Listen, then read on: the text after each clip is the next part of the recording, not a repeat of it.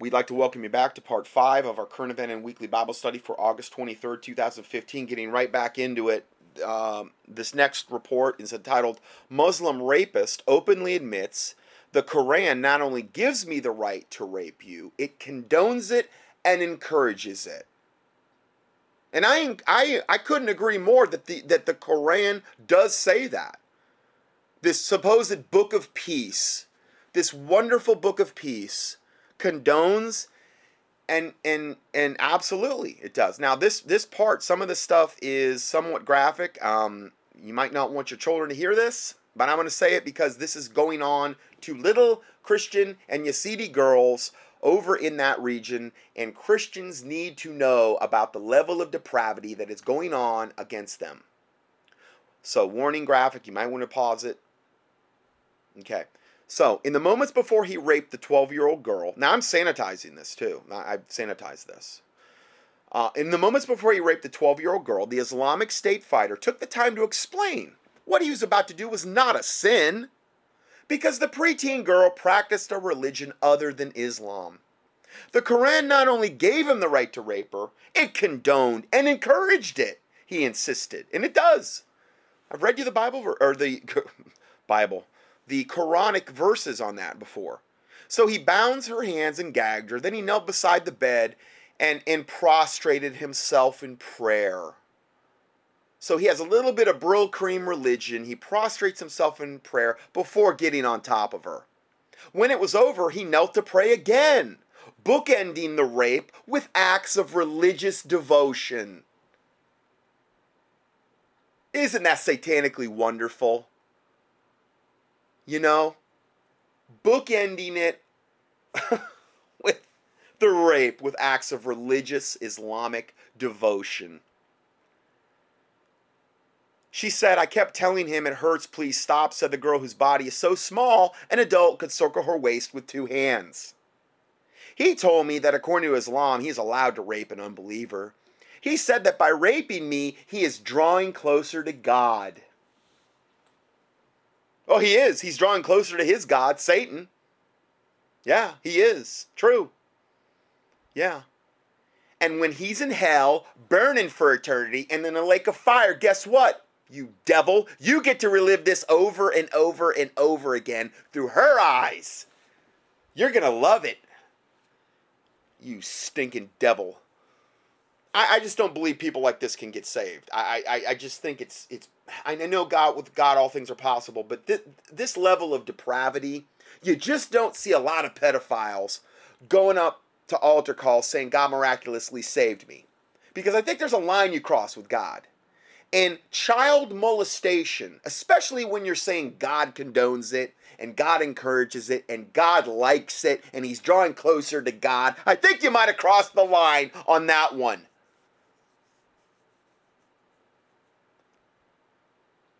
So he's drawing closer to, to his God, Allah. She said in an interview alongside her family in a refugee camp. This is a girl that had got away. Thank God. Um, she was in captivity for 11 months, having this done to her probably every day. The systemic rape of women and girls from the Yazidi religious minority has become deeply enmeshed in the organization and the radical theology of the Islamic State, which to which our country's done practically nothing to help at all. They like it. They, you know, now when I say we like it, I'm saying that Obama does. The Obama regime and his handlers, they love this.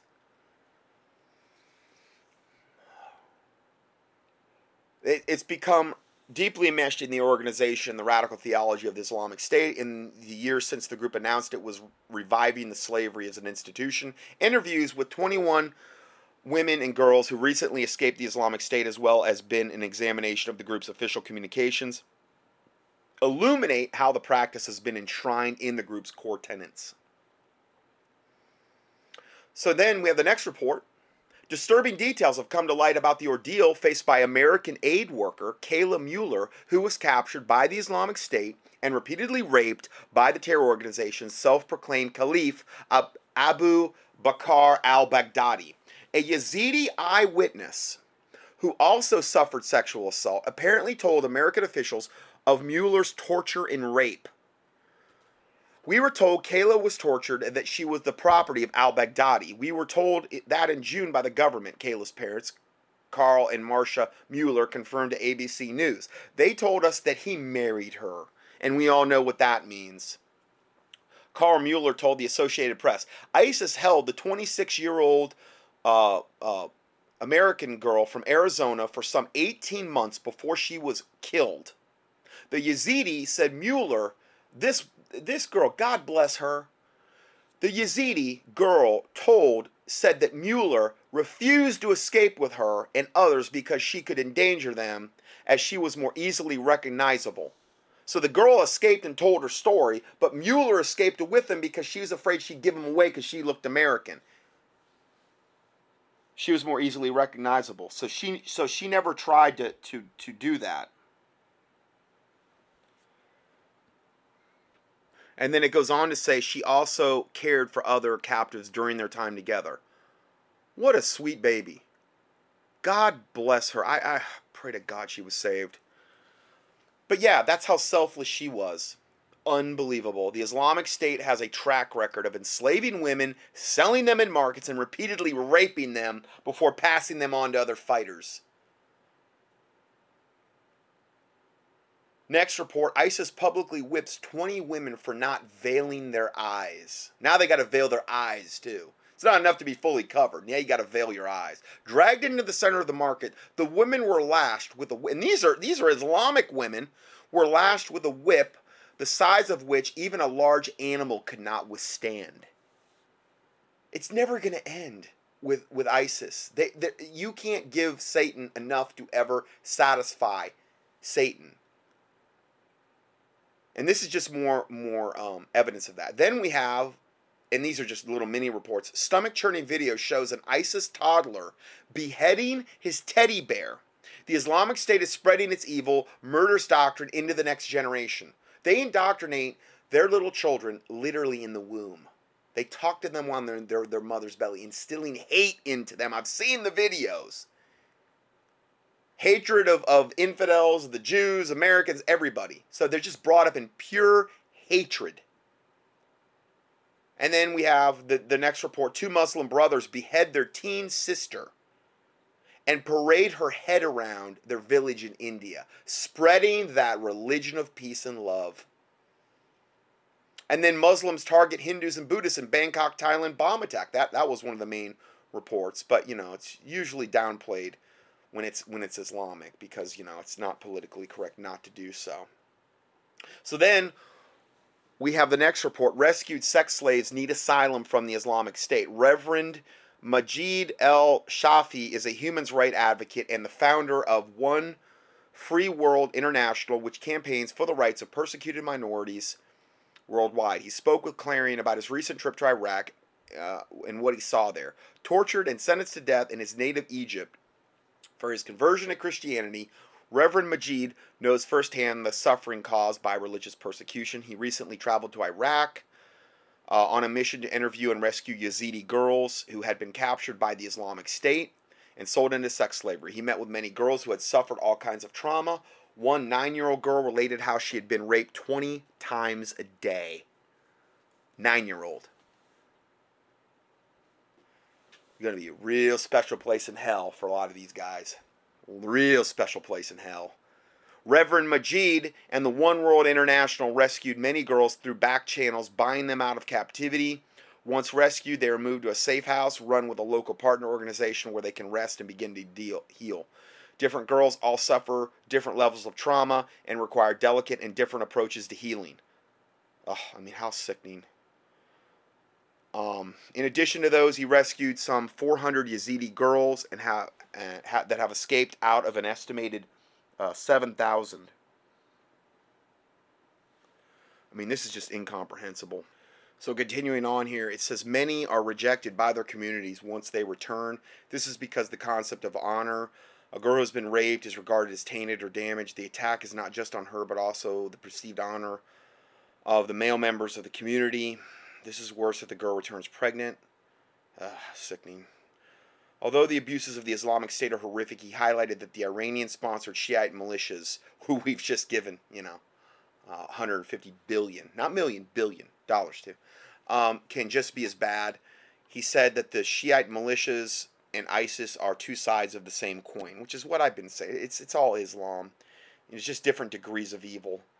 Reverend Majed told Clarion that it's the top priority that girls be allowed asylum into countries like the U.S. and Canada, so that they can start a new life away from the community community stigma. From but see, we we're allowing all these terroristic Muslims we're not even screening, okay, into the country as we've documented, but we won't allow them in. No, we won't allow these poor Yazidis and the Christians. Nope. No, they need to be get over there. They need to be raped. They need to be defiled, and, and they need to be beheaded and killed. Okay, we're not going to allow them any entrance into this country. Is basically what's going on here. Um, immigration lawyers and those with political connections are needed to raise awareness of the plight of these girls. In democracies, governments are obliged to listen to the concerns of their citizens Therefore, he said, it is an incumbent upon the citizens of democracies to demand that their governments provide refuge for the Yazidi girls traumatized by ISIS and, and the Christians. Once safely in their new country, these young girls have an opportunity to heal and to start their lives afresh. He's a leading voice in the fight to gain asylum for survivors of the Islamic State, sex slavery, and he will be tireless in that struggle. Uh, but he needs your help, and I give you a link here. It's One Free World International If you want to help with that, One Free World International, eh, but I give you the link. It's probably going to be a page, I don't know, 30 of my PDF around there. Okay, and then we have the next one, which will really make you happy. No asylum in America for Yazidi fleeing ISIS. None. Yazidi refugees in Turkey demonstrate for asylum, and here they have a little de- uh, demonstration. In Turkey, demonstrate for asylum ahead of a visit by the UN Special UN special, despite the thousands of Yazidis who have been displaced by the Islamic State and killed and raped and all that stuff, only 10 Yazidi families have received asylum in the United States. And the only reason they received it is they were like interpreters or something. It's the only reason they did. None of these families in the U.S. are related to the crisis.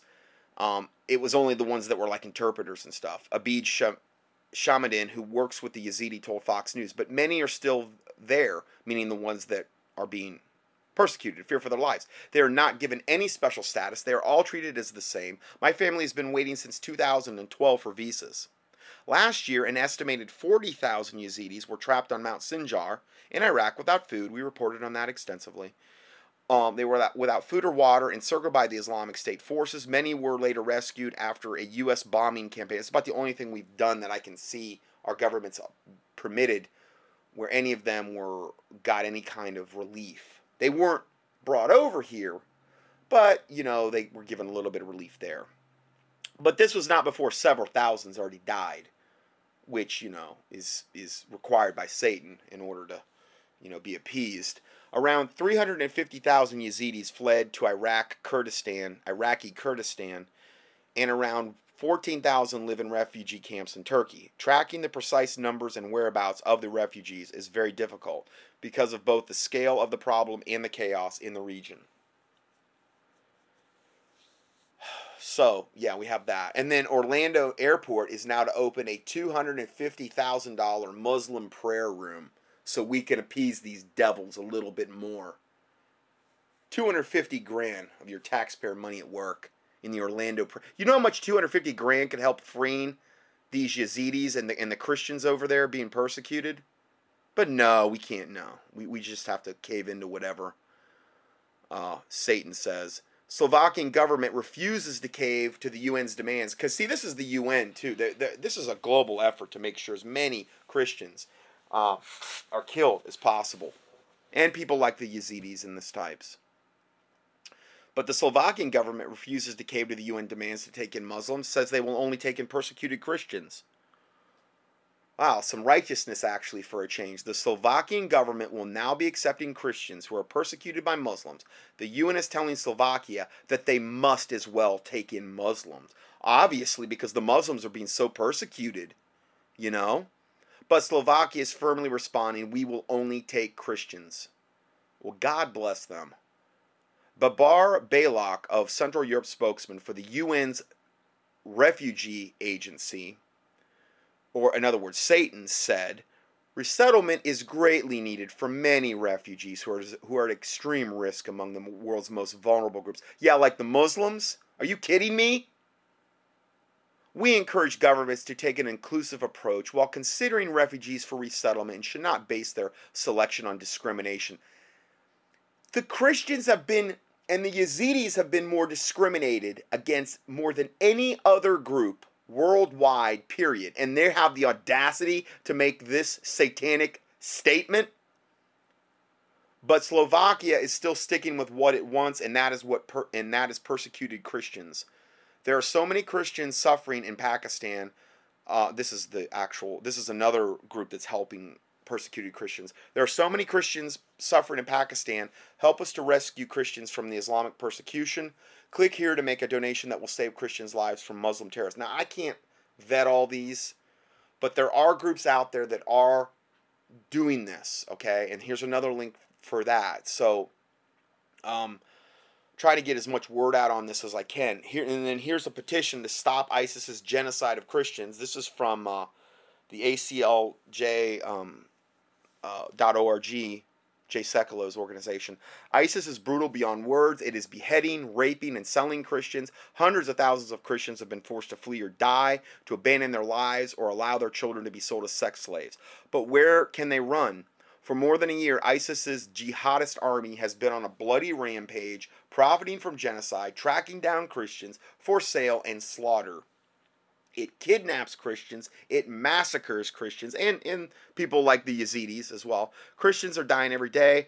At the ACLJ, we've been aggressively working in Congress and through our global offices, including the region, to defend persecuted Christians. We're leading the charge. Uh, unless we defeat and destroy ISIS, Christians in the region will be exterminated. Take action with us to help stop the genocide today. Petition to stop ISIS's genocide of Christians, and I give you a link there to that. And the resources that they have. So we have that, okay? And I'm trying to get some proactive things that that we can do. Now, this video here I'm going to play is um, Black Modern Day Slavery. It's entitled Black Modern Day Slavery was started by Islam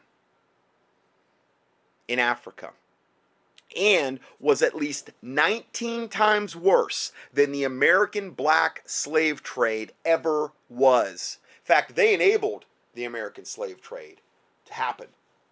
The Muslims. This is a real eye opening interview here. Now, it's not the most best audio quality, but hopefully you'll be able to hear this. I give you the link to the full presentation if you want to watch it. And I wanted to go over this because uh, to me this is this is just super important to understand what is the roots of the modern day black slave trade. Islam and slavery. Islam institutionalized slavery. Muhammad began to take slaves after he moved to Medina and had power. Slaves were usually taken in raids on nearby Arab tribes, or were either through offensive or defensive actions. Islam allows the taking of slaves as booty, or reward for fighting. This has led to numerous jihads by Muslim states and tribes to attack other non-Muslim groups and obtain slaves. Islamic jurisprudence laid down regulations for the proper treatment of slaves. However, abuses have occurred throughout history.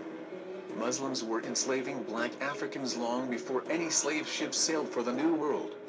Muslims. Uh, Please bear that in mind. Every black person in America needs to hear that. Muslims were enslaving black Africans long before any slaves, slave ships sailed for the New World. They were the ones that started the whole thing. Were taking and making slaves all over the lands they had conquered.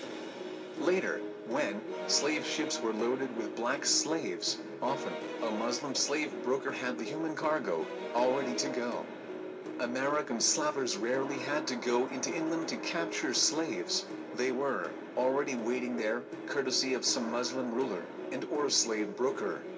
In many cases, if the black slaves were not sent to the New World, they were sent to the Mideast to be enslaved by Arabs or kept by other black Muslims as slaves.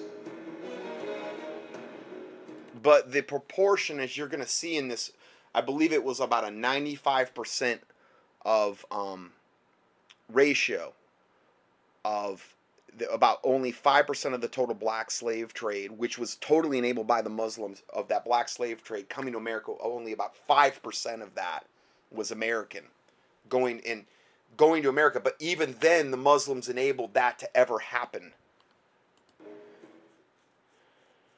Islam and slavery. I must admit that I too, among hundreds of millions of educated people, was under the impression that the African slave trade was the sole responsibility of the Christian Europeans, the white race.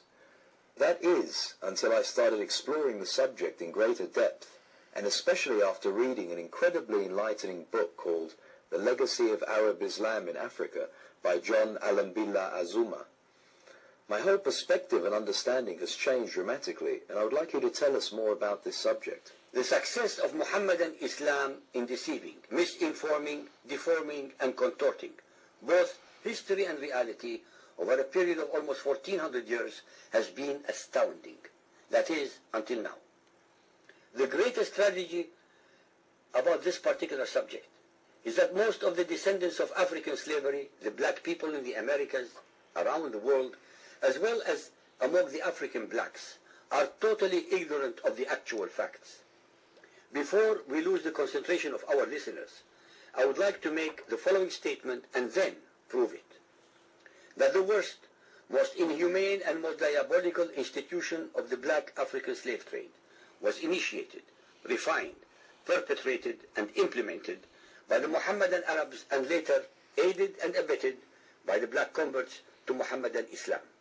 I predict that, as usual, I, I've told you in, in times, that's why I think it's so um, ironic that in the black prison system, the blacks have no clue who are converting to Islam that how their race was treated by Islam from the very earliest times. They were viewed as, as dogs and cattle.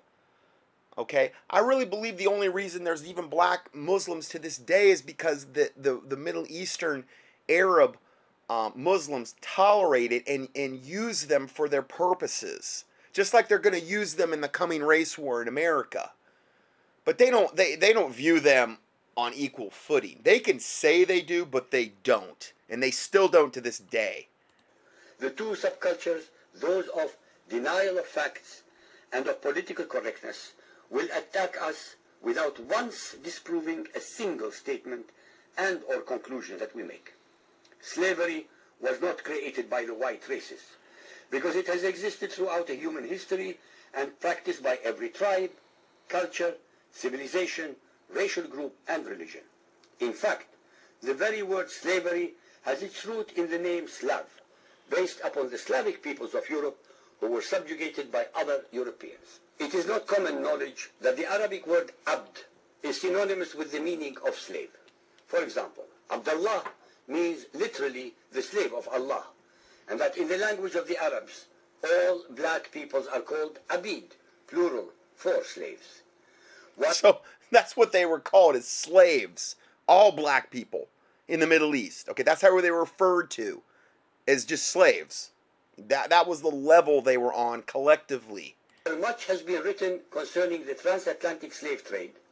Surprisingly little attention has been paid to the Islamic slave trade across the Sahara, the Red Sea, and the Indian Ocean. So, in other words, all this disproportionate amount of focus in order to shame all whites living, particularly in America, has been focused on the Atlantic slave trade, which was actually about 5% of the total slave trade that we're talking about coming out of Africa. 95 other percent was all the Islamic, and even that 5% was enabled by the Islamic races. Yet that's not talked about. It's all about white shame of you were your ancestors were slaveholders and this and that in order to just you know that whole narrative you know. So i'm just pointing that out. This is what is emphasized and what is de-emphasized is the muslim part of it. While the European involvement in the African transatlantic slave trade to the Americas lasted for just over three centuries, the Arab involvement in the African slave trade has lasted 14 centuries. okay so we had three centuries of of uh, the transatlantic slaves that we would traditionally think of of the slave trade into um, well, America, but I imagine it would be all, also a lot of other places. And then the 14th centuries of the Muslim slave trade. Okay, in comparison. And in some parts of the Mohammedan world is still continuing to this day. Absolutely. The birth of Mohammedan Islam and its conquests brought about the birth of institutionalized, systematized, and religiously sanctioned slave trade on a massive and global scale. In fact, the Quran allows the taking of slaves as booty or reward for wars of aggression against any and all unbelievers, most of the human population. This has led to an enormous number of so-called holy wars, jihad in Arabic. There was and is absolutely nothing holy about these wars, which are primarily to plunder, slaughter, rape, subjugate, and rob other human beings of their wealth, produce, freedom, and dignity. Mohammedan Muslim states and tribes attacked other non-Muslim groups to achieve these objectives. Although Islamic jurisprudence laid down regulations for the treatment of slaves, however, incredible and heinous abuses have occurred throughout the history of Mohammedan Islam. By the Middle Ages, the Arab, Arabic word abid was in general used to denote a black slave, while the word mamluk referred to a white slave. Ibn Khaldun, 1332 to 1406, the preeminent Islamic medieval historian and social thinker wrote, the Negro nations are, as a rule, submissive to slavery because they have attributes that are quite similar to dumb animals. It should also be noted that black slaves were castrated based on the assumption that the blacks had an ungovernable sexual appetite. When the Fatimid Caliphate came to power in Egypt, they slaughtered all the tens of thousands of black military slaves and raised an entirely new slave army. Some of these slaves were conscripted into the army at age 10. From Persia to Egypt to Morocco, slave armies from 30,000 to up to 250,000 became commonplace. The Islamic slave trade took place across the Sahara Desert, from the coast of the Red Sea, and from East Africa across the Indian Ocean. The Trans-Sahara trade was conducted along six major slave routes. Just in the 19th century, for which we have more accurate records, 1.2 million slaves were brought across the Sahara into the Middle East, as well as a further 450,000 down the Red Sea and 442,000 from the East African coastal ports. That is a total of 2 million black slaves just in the 1800s. At least 8 million more were calculated to have died before reaching the Muslim slave markets. A comparison 8 million died before they even reached the Muslim slave trade markets. The atrocities the Muslims committed against the black races is so far beyond anything that the white man ever did. It, you can't even remotely compare the two regarding Africa. Because this has been going on was 14 centuries. The Muslim black slave trade. So it's just really good to have this perspective. Now I'm not making light of, of, of the of the slaves that were brought over here on slave ships to me. I'm not making light of that. I'm saying why isn't this part ever covered though? Which was so much worse from a statistical standpoint than what certain a certain few in America ever did because collectively you can't blame that collectively on everybody in America that was here at the time because most of them had nothing to do with it. of the Islamic slave trade to the American slave trade reveals some extremely interesting contrasts. While two out of every three slaves shipped across the Atlantic were men, the proportions were reversed in the Islamic slave trade. Two women for every man were enslaved by the Muslims. While the mortality rate of slaves being transported across the Atlantic was as high as 10%, the percentage of slaves dying in transit in the Trans-Sahara and East African slave market was a staggering 80 to 90 percent. 80 to 90 percent dad that's how that's how little they viewed them i guess as far as worth 80 to 90 percent died in, in the muslim transport of slaves i mean I, Where is this in the history books? While almost all the slaves shipped across the Atlantic were for agricultural work, most of the slaves destined for the Muslim Middle East were for sexual exploitation as concubines in harems and for military service. So while we were, were shipping primarily black men over for agricultural work, they liked the women and they had the slaves as the women for sexual concubines because Islam has always been such a debased, degenerate bunch of maggots, essentially, that do this and do this to women, and they've been doing it for centuries. While many children were born to the slaves in the Americas, the millions of their descendants are citizens in Brazil and the United States of today. Very few descendants of the slaves that ended up in the Middle East survived. While most slaves who went to the Americas could marry and have families, most of the male slaves destined for the Middle East were castrated and most of the children born to the women were killed at birth. It is so I mean it, it was infinitely worse to be a black slave in Muslim hands in those 14th centuries than it would have been to be an American slave is the point he's making here. Estimated that possibly as many as 11 million Africans were transported across the Atlantic, 95% of which went to South and Central America, mainly to Portuguese, Spanish, and French possessions. Okay, so 95% of the of the slaves that went across the Atlantic went to, to Brazil and South America. 95%. Well, that means what? Only 5% came here? And yet that's all you hear about in the history books. Only 5% of the slaves ended up in what we call the United States today. However, a minimum of 28 million Africans were enslaved in the Muslim Middle East. Since at least 80% of those captured by Muslim slave traders were calculated to have died before reaching the slave markets, it is believed that the death toll from 1400 years of Arab and Muslim slave raids into Africa could have been as high as 112 millions. When 112 million just died. I mean, added to the number of those sold in the slave markets, the total number of African victims of the trans-Saharan and East African slave trade could be significantly higher than 140 million people. What is obscene about this whole subject is the Muhammadan Muslim and Arab culture of denial regarding their complicity in the African slave trade, as well as the ignorance of black Muslims about the reality of their past and present conditions. And, and, again, this is why I find it so amazing that these, these black Muslims in the prison system are yoking up with Islam because if they knew the history, if they knew, I mean, all blacks in America need to know this. They really do.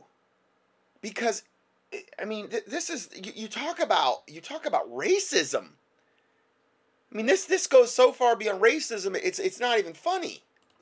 The statistics and reports above are based upon the logbooks kept at the African slave ports, ship logs, travelers' reports, eyewitness accounts, etc. Ladies and gentlemen, the facts and reality of Muhammadan Islam's complicity in the slave trade and their inhuman depravity are infinitely more devastating, more staggering, and more incomprehensible than all the nightmare fictions in the Sudan, America, Africa's largest country, is ruled by Arab Muslim domination. The last 50 years have been plagued by civil war and genocide waged by the Islamic Sudan government. What you're about to see is a condensed version of My Slave, My Infidel, a one hour documentary that focuses on slavery as a weapon of war utilized by the Sudan government. The story investigates the politics of slavery and is drawn into the vortex of human bondage. We witness slave liberations and the shocking aftermath of government bombings.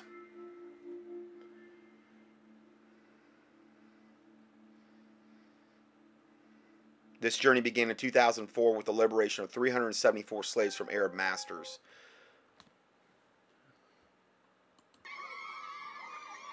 Centuries, Sudanese Arabs have been taking the black tribal people from Sudan as slaves for their personal use, as well as exporting them to the Middle East and beyond. This is for centuries, and this still is going on against the black races in Africa.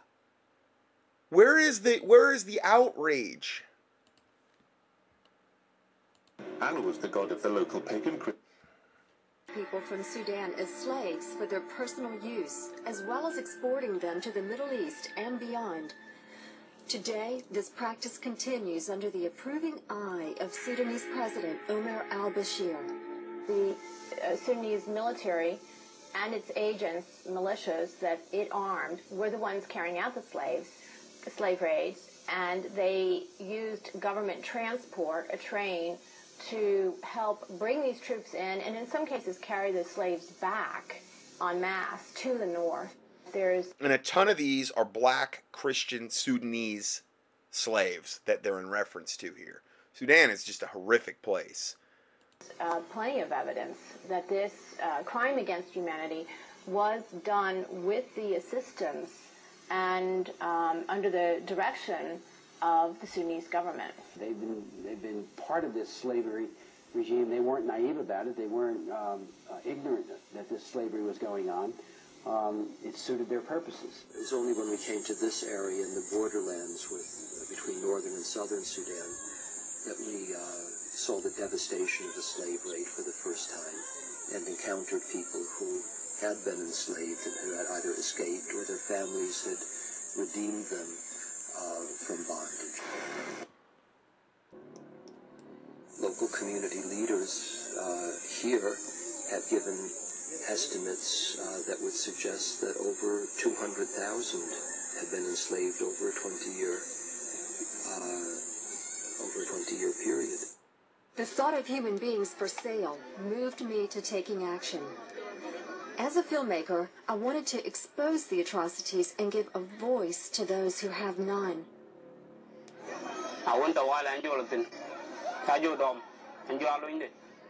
The most shocking thing happened to me.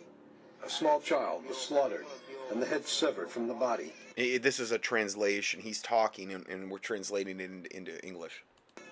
The Arabs forced me to carry the head. For five days, I was forced to carry that head, even though it had started to decompose and produced a strong stench. On the fifth day, they told me to throw the head by the wayside and to set it on fire.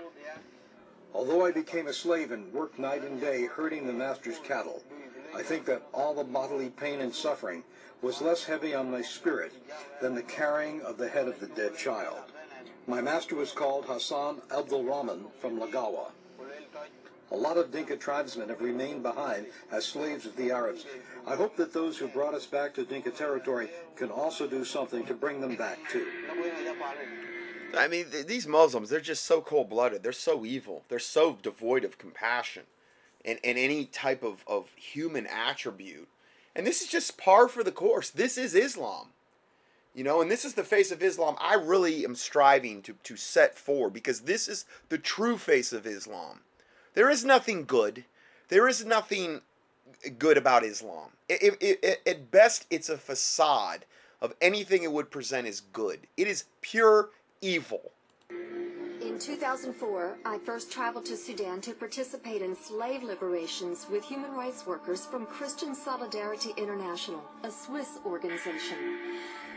These slaves are people with hopes and dreams. Even those who were born into slavery knew that they were meant to be free. Welcome to your home. John, John Eibner. Pleased to meet you. Once I came face to face with these individual slaves, I immediately connected with them, and I knew that I had to make this documentary. How many men did this to her? How many men actually caught her and cut her throat? There are four men. This poor girl sitting there and her throat was cut and it's so scarred it almost looks like she's wearing a turtleneck sweater. I don't know how she lived, but they I guess four men were raping her, cut her throat. They're all all Muslims and, and this poor thing sitting there giving her story. I mean, it's just so incomprehensible the brutality that that is Islam. I was taken down and I was raped at the same time. So she was taken down and raped. Ah, yeah. I mean, they cut her throat and then raped her as she. I, she, uh, when she becomes unconscious, caught my hand and legs, and uh, one of one of them came with a knife. So I don't know whether they were raping her as they cut her throat, or I mean, eh, you can't even comprehend this.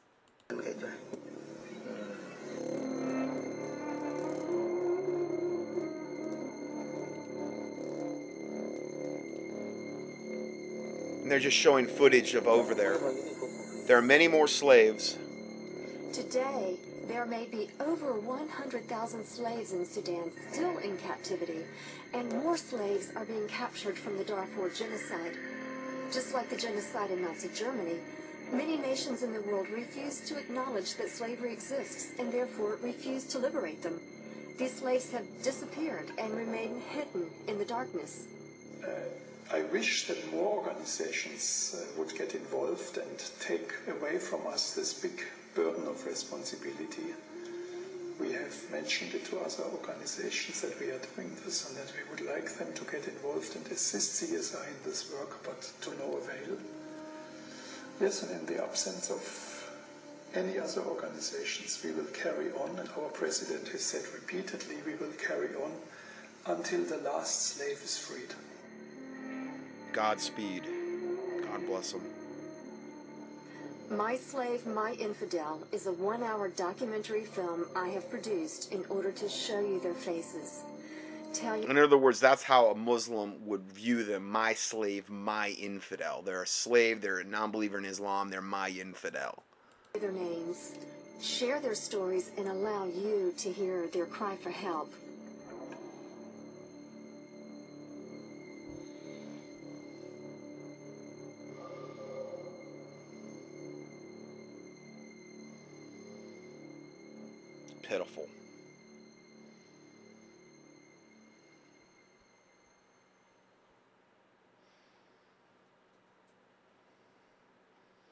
My Slave, My Infidel is a production of Alpha Management Group.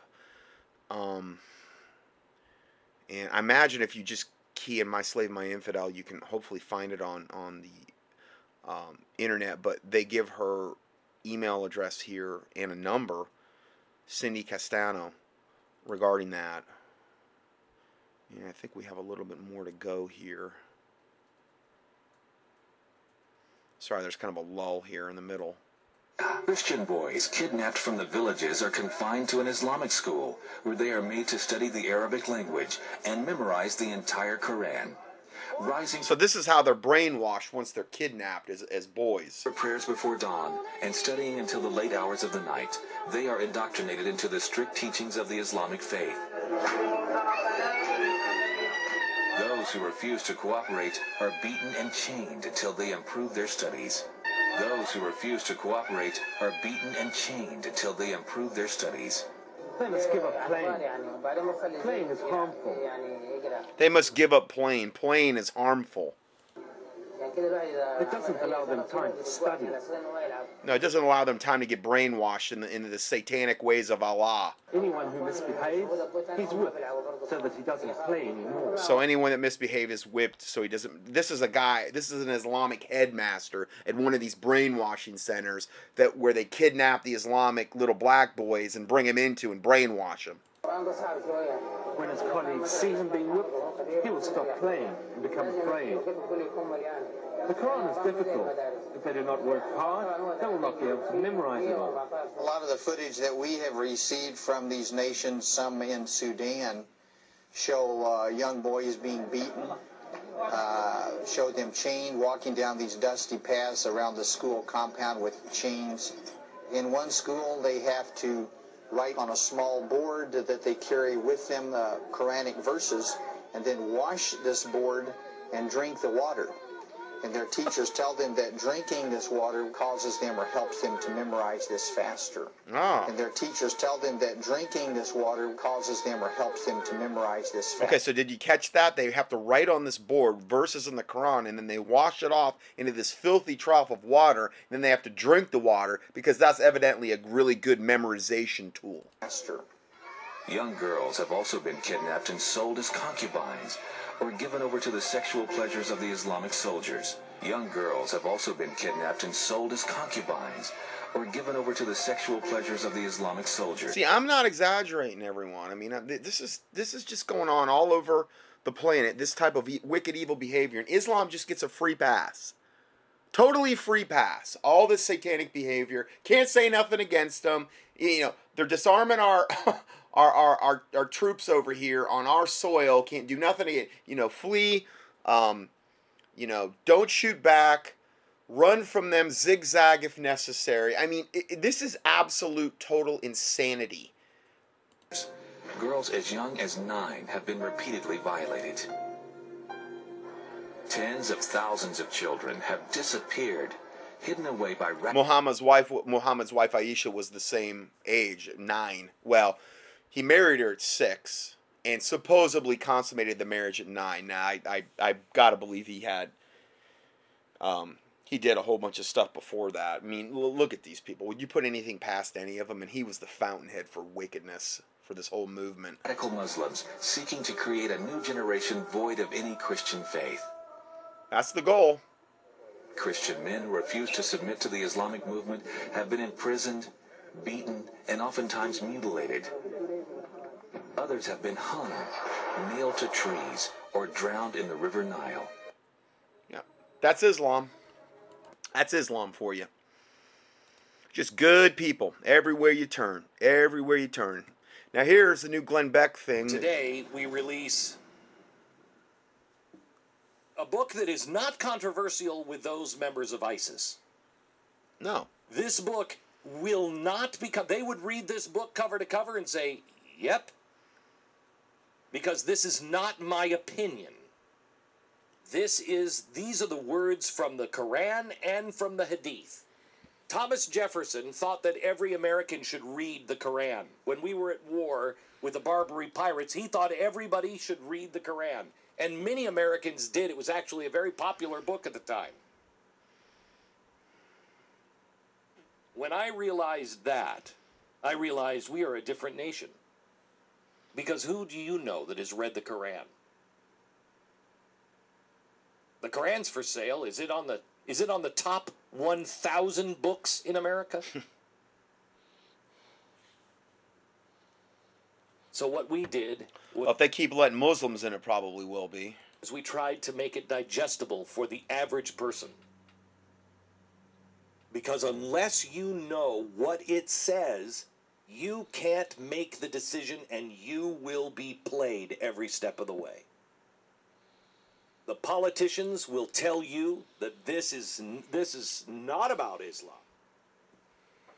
I'm here to tell you that ISIS is the uber Islamic worshiper. They are the ones who believe it 100%. Absolutely. They're the ones who are checking with the imams and the clerics and saying, Is it okay that I rape her? Yes, it is. I've so I've said for years the ones the most radical elements of Islam are the ones that are being the most true to the Quran. They are the ones that are being the most fundamental to the Black Death cult of Islam. Like a fundamental Christian Christian, okay, they're they're they're living by the fundamental tenets of the Word of God. Well, ISIS is being the most fundamental to the faith of the Quran of any other Islamic sect out there, showing you the depravity of that that cult.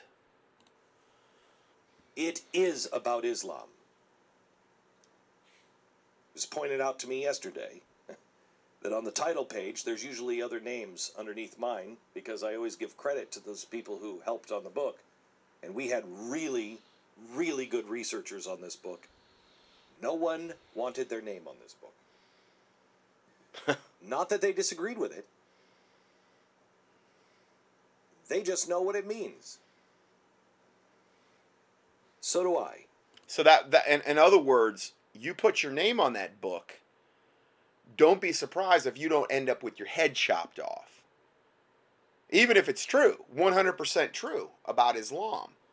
They don't care.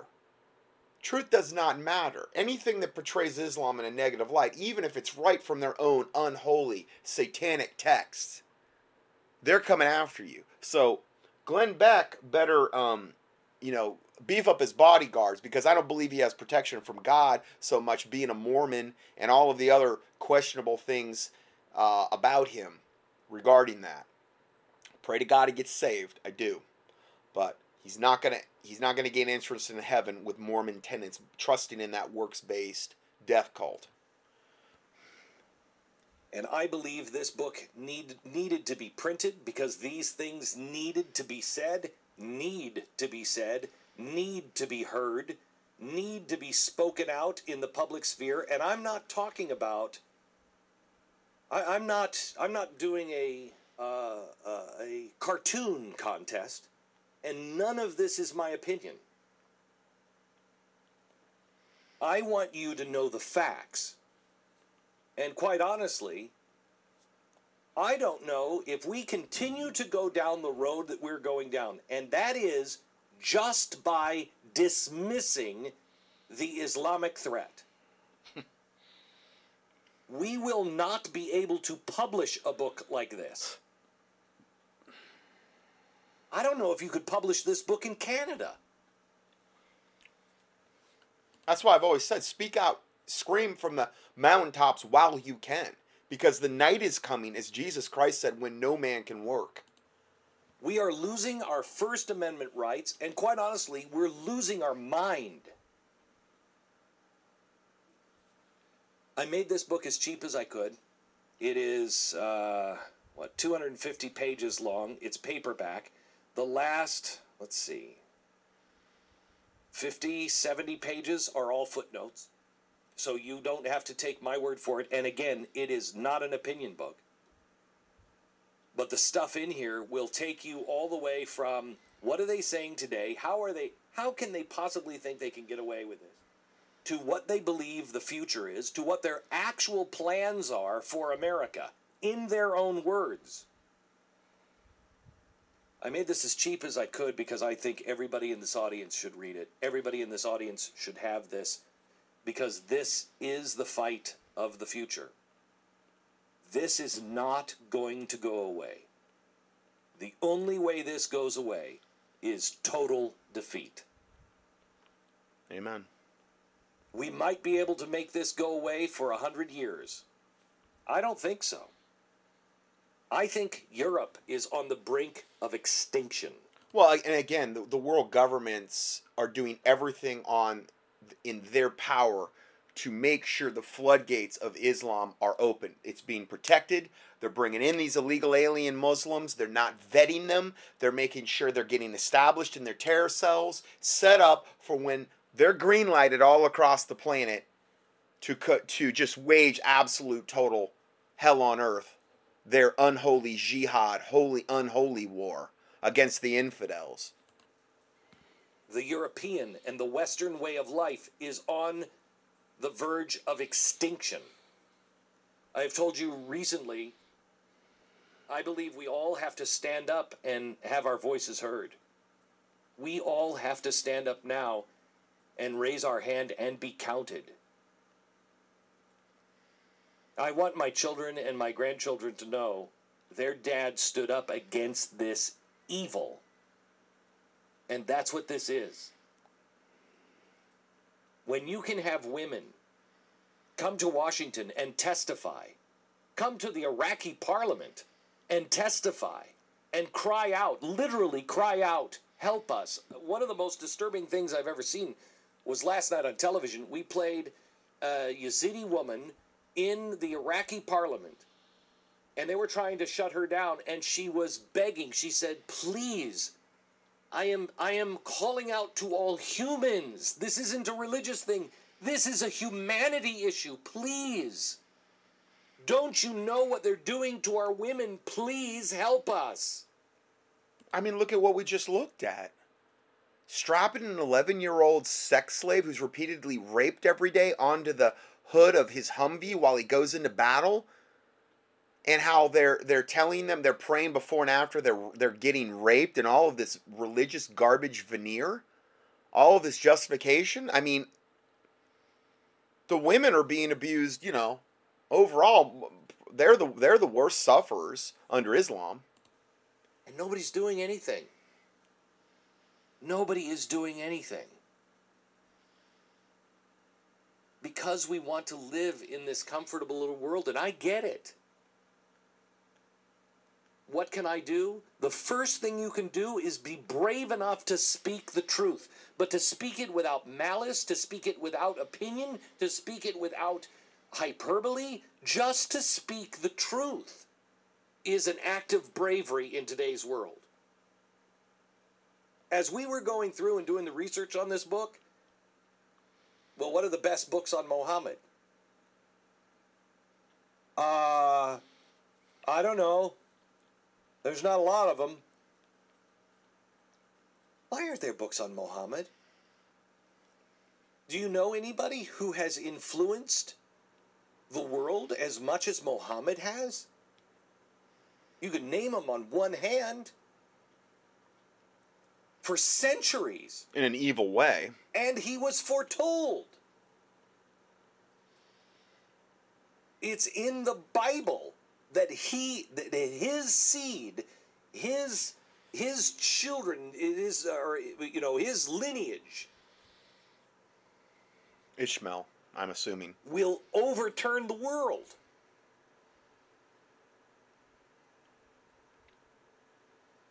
Why aren't there books about him? Because they'll kill you.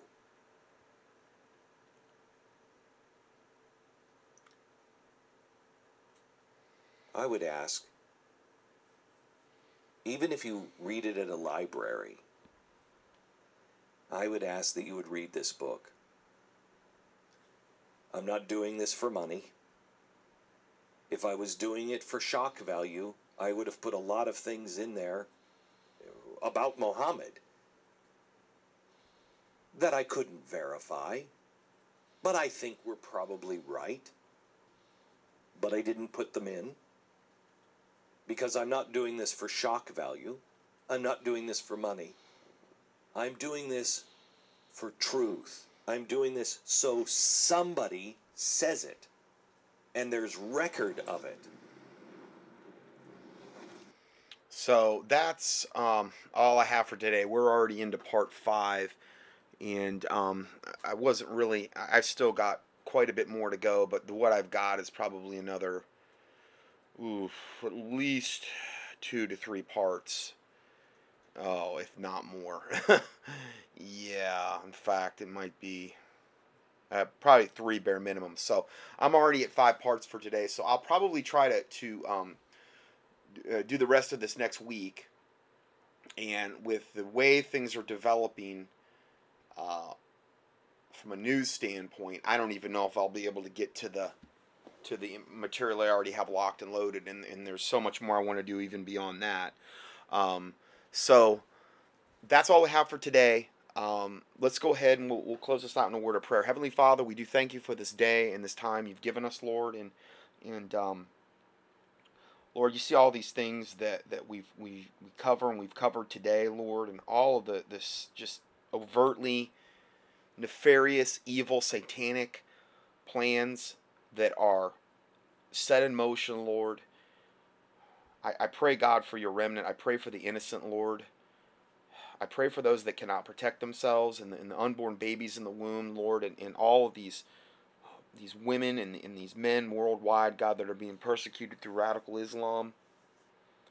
I just pray, God, you bless them. I pray to God you deliver them in the name of Jesus Christ, wherever persecution is happening on a worldwide basis. And most of all, I pray you save their souls if they're not saved, Lord. And that, Lord, if, if they, if it's your will not to deliver them, that you give them the courage to endure to the end, Lord, and, and that they would be bold witnesses for you. In the name of the Lord Jesus Christ, I plead the blood of Jesus Christ over them. I pray your angels encamp around about them and you deliver them, Lord God. Deliver your remnant. I pray to God for your divine foreknowledge and providence and guidance and direction in the days and times ahead and provision, Lord, for those that, that may not be prepared from a physical standpoint, that you, you give them that provision that they need, Lord. Um, I pray, God, that you forgive us for any and all sins we have committed as we forgive those who have sinned against us, and the words of our mouth and the meditations of our heart be acceptable in thy sight, O Lord, our strength and our Redeemer, and that you cleanse us from presumptuous sins and secret faults, that they would not have dominion over us. And we pray, I pray, Lord, that, that the Lord Jesus Christ would be glorified through your remnant.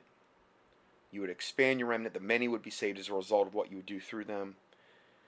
And we ask all these things in the name of the Lord Jesus Christ, we pray. Amen.